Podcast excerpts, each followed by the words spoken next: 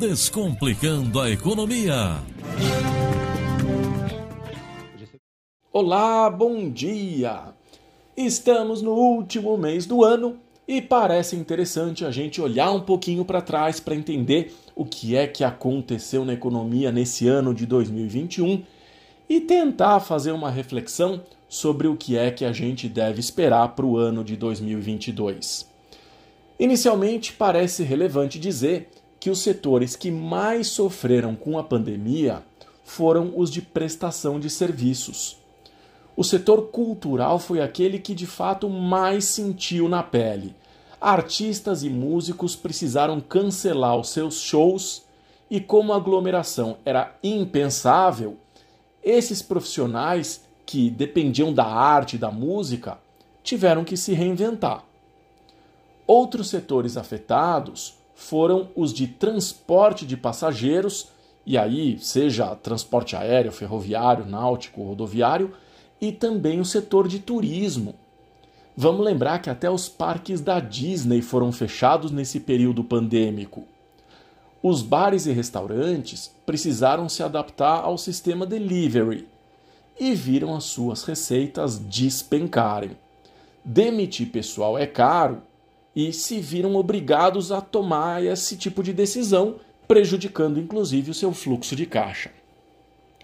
O PIB do primeiro trimestre de 2021 foi negativo, mas com o avanço da vacinação e a retomada gradual das atividades, permitiu uma recuperação já no segundo trimestre, ficando quase 2% positivo e chegando a quase 4% no terceiro trimestre, com mais de 2,2 trilhões de reais.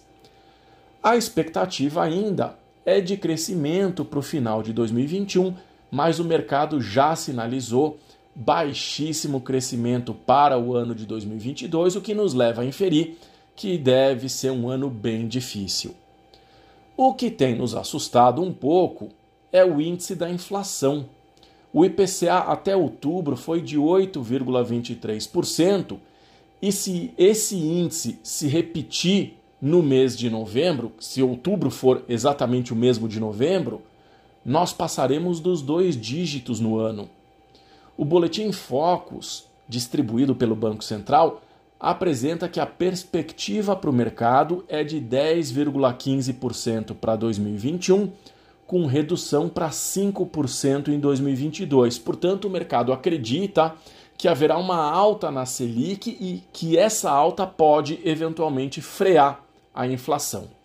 Lembrando que a Selic é a taxa básica de juros e quando ela sobe, quem tem dinheiro fica desestimulado a gastar, prefere investir. E quem está sem dinheiro, aí sim é que não consegue financiar porque as taxas ficam exorbitantes e acabam não, cai, não cabendo no bolso, né, os, as parcelas.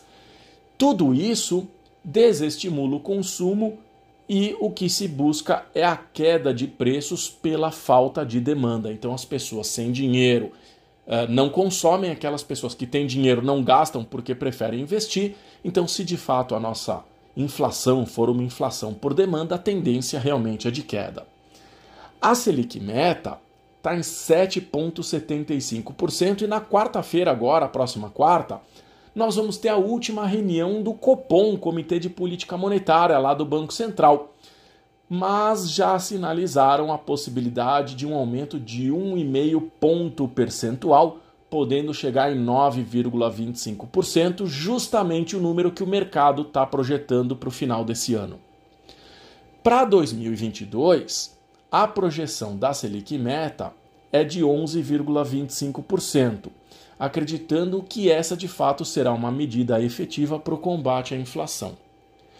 Considerando essas informações, é importante o brasileiro já ir preparando o bolso porque as contas não devem chegar mais baratas em 2022.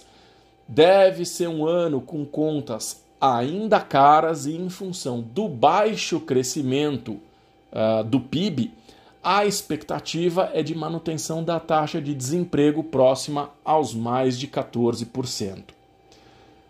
Nós vamos ter uma guerra política com acusações para todos os lados, porque 2022 será um ano eleitoral e isso deve causar uma instabilidade, justamente aquilo que a gente não precisa nesse momento. O câmbio que está próximo de 5,5 deve se manter, então nós não devemos ter muitas mudanças. O ideal seria um câmbio mais baixo, mas isso não deve acontecer, o que não é nada bom. Podem me chamar de pessimista, mas eu prefiro a dor da verdade à alegria fantasiosa. Vai ser preciso evitar os desperdícios, não é legal fazer compras de supérfluos, a gente tem que evitar a compra por impulso, aquele consumismo desenfreado, porque pode faltar dinheiro para aquilo que será estritamente necessário. Na minha humilde opinião, e aí não tem qualquer análise numérica, é melhor esperar passar essa tempestade. Desejo uma ótima semana e até o próximo quadro.